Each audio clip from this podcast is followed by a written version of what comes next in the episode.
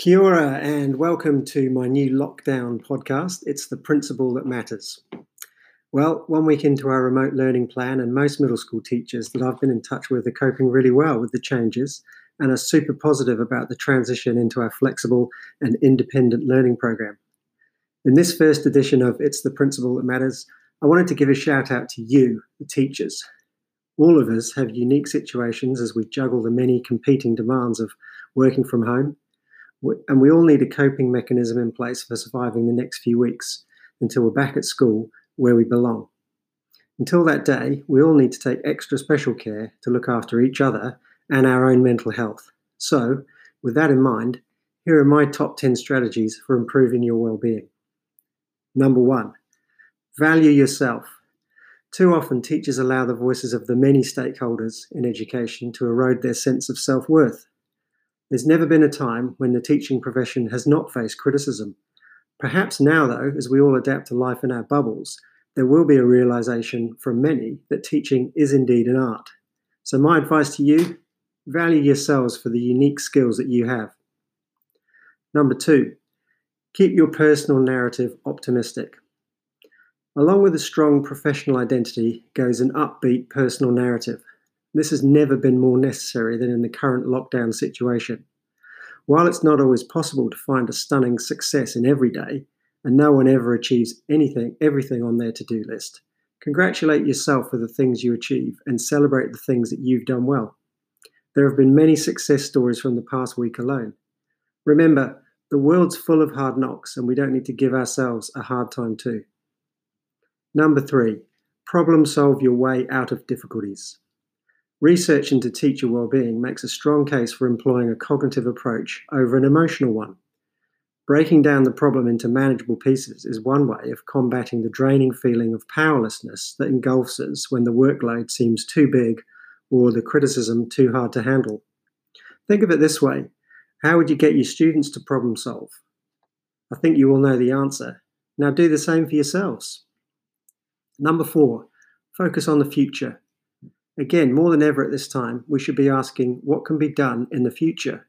What learnings will we take from today in these unique situations that we're in to use in the time ahead and make things better for ourselves and for our students? Don't beat yourselves up about if you don't nail your Zoom class. Instead, use the experience to grow and develop. We always talk about not being afraid to fail, and then we tell our students this. Let's practice what we preach and celebrate our failures as preparation for the future. Number five, compartmentalize. The biggest problem with working from home is that work seeps into our evenings and weekends. In these new times, a new strategy is needed. S- try to stick to school hours and make time for your family and for yourselves.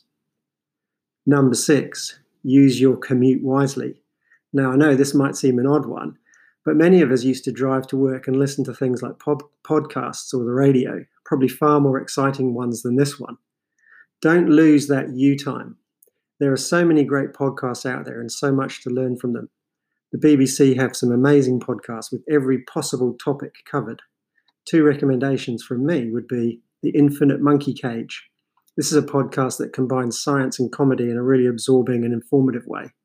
Another one I'm listening to at the moment is called The Assassination. It's an award winning inside story and investigation into the death of Pakistan's former Prime Minister Benazir Bhutto. Why not build into your commute time to your home classroom um, some time to listen to a podcast or to read, something to stimulate your learning mind before you get into your teaching for the day? Number seven, share problems. Too often there's a fear of showing weakness and people battle on alone. Some of the most comforting conversations are the ones where we can let our guard down and confide our problems in others. Sometimes just getting the issue out in the open is enough. For some reason, it's very reassuring to know that even the most unflappable of us are furiously treading water beneath the surface. Never underestimate the value of a good moan. We all need to let off steam occasionally, and sharing with someone else can really help in this regard. Number eight, consult with your experienced colleagues. I've been so lucky in my career to know wiser, calmer people who can step back and take stock of things. A few hours in their company, chewing the cud, so to speak, can put the world to rights, even if it's only for a short time. Just being listened to does really help, and any assistance with solutions is always more than welcome. Number nine, have other interests. As we know, teaching can be all consuming. We all need time off physically and mentally. Physical activity is the obvious outlet, and for once, we all have the perfect opportunity to include regular exercise in our daily routines. Equally, there are non physical ways to stimulate ourselves. Why not start a Zoom book group or a film club? There's lots of ways to be creative. All you have to do is think. Finally, number 10, keep up your social networks. Friends and connections remind us that we're human, and groups keep us connected. We all have selves that are more than the teacher persona of the school day. Keeping up contact via any means available is a really good foundation for the networks that we tap into when we really need someone to talk to. Ultimately, we all need a self to come home to.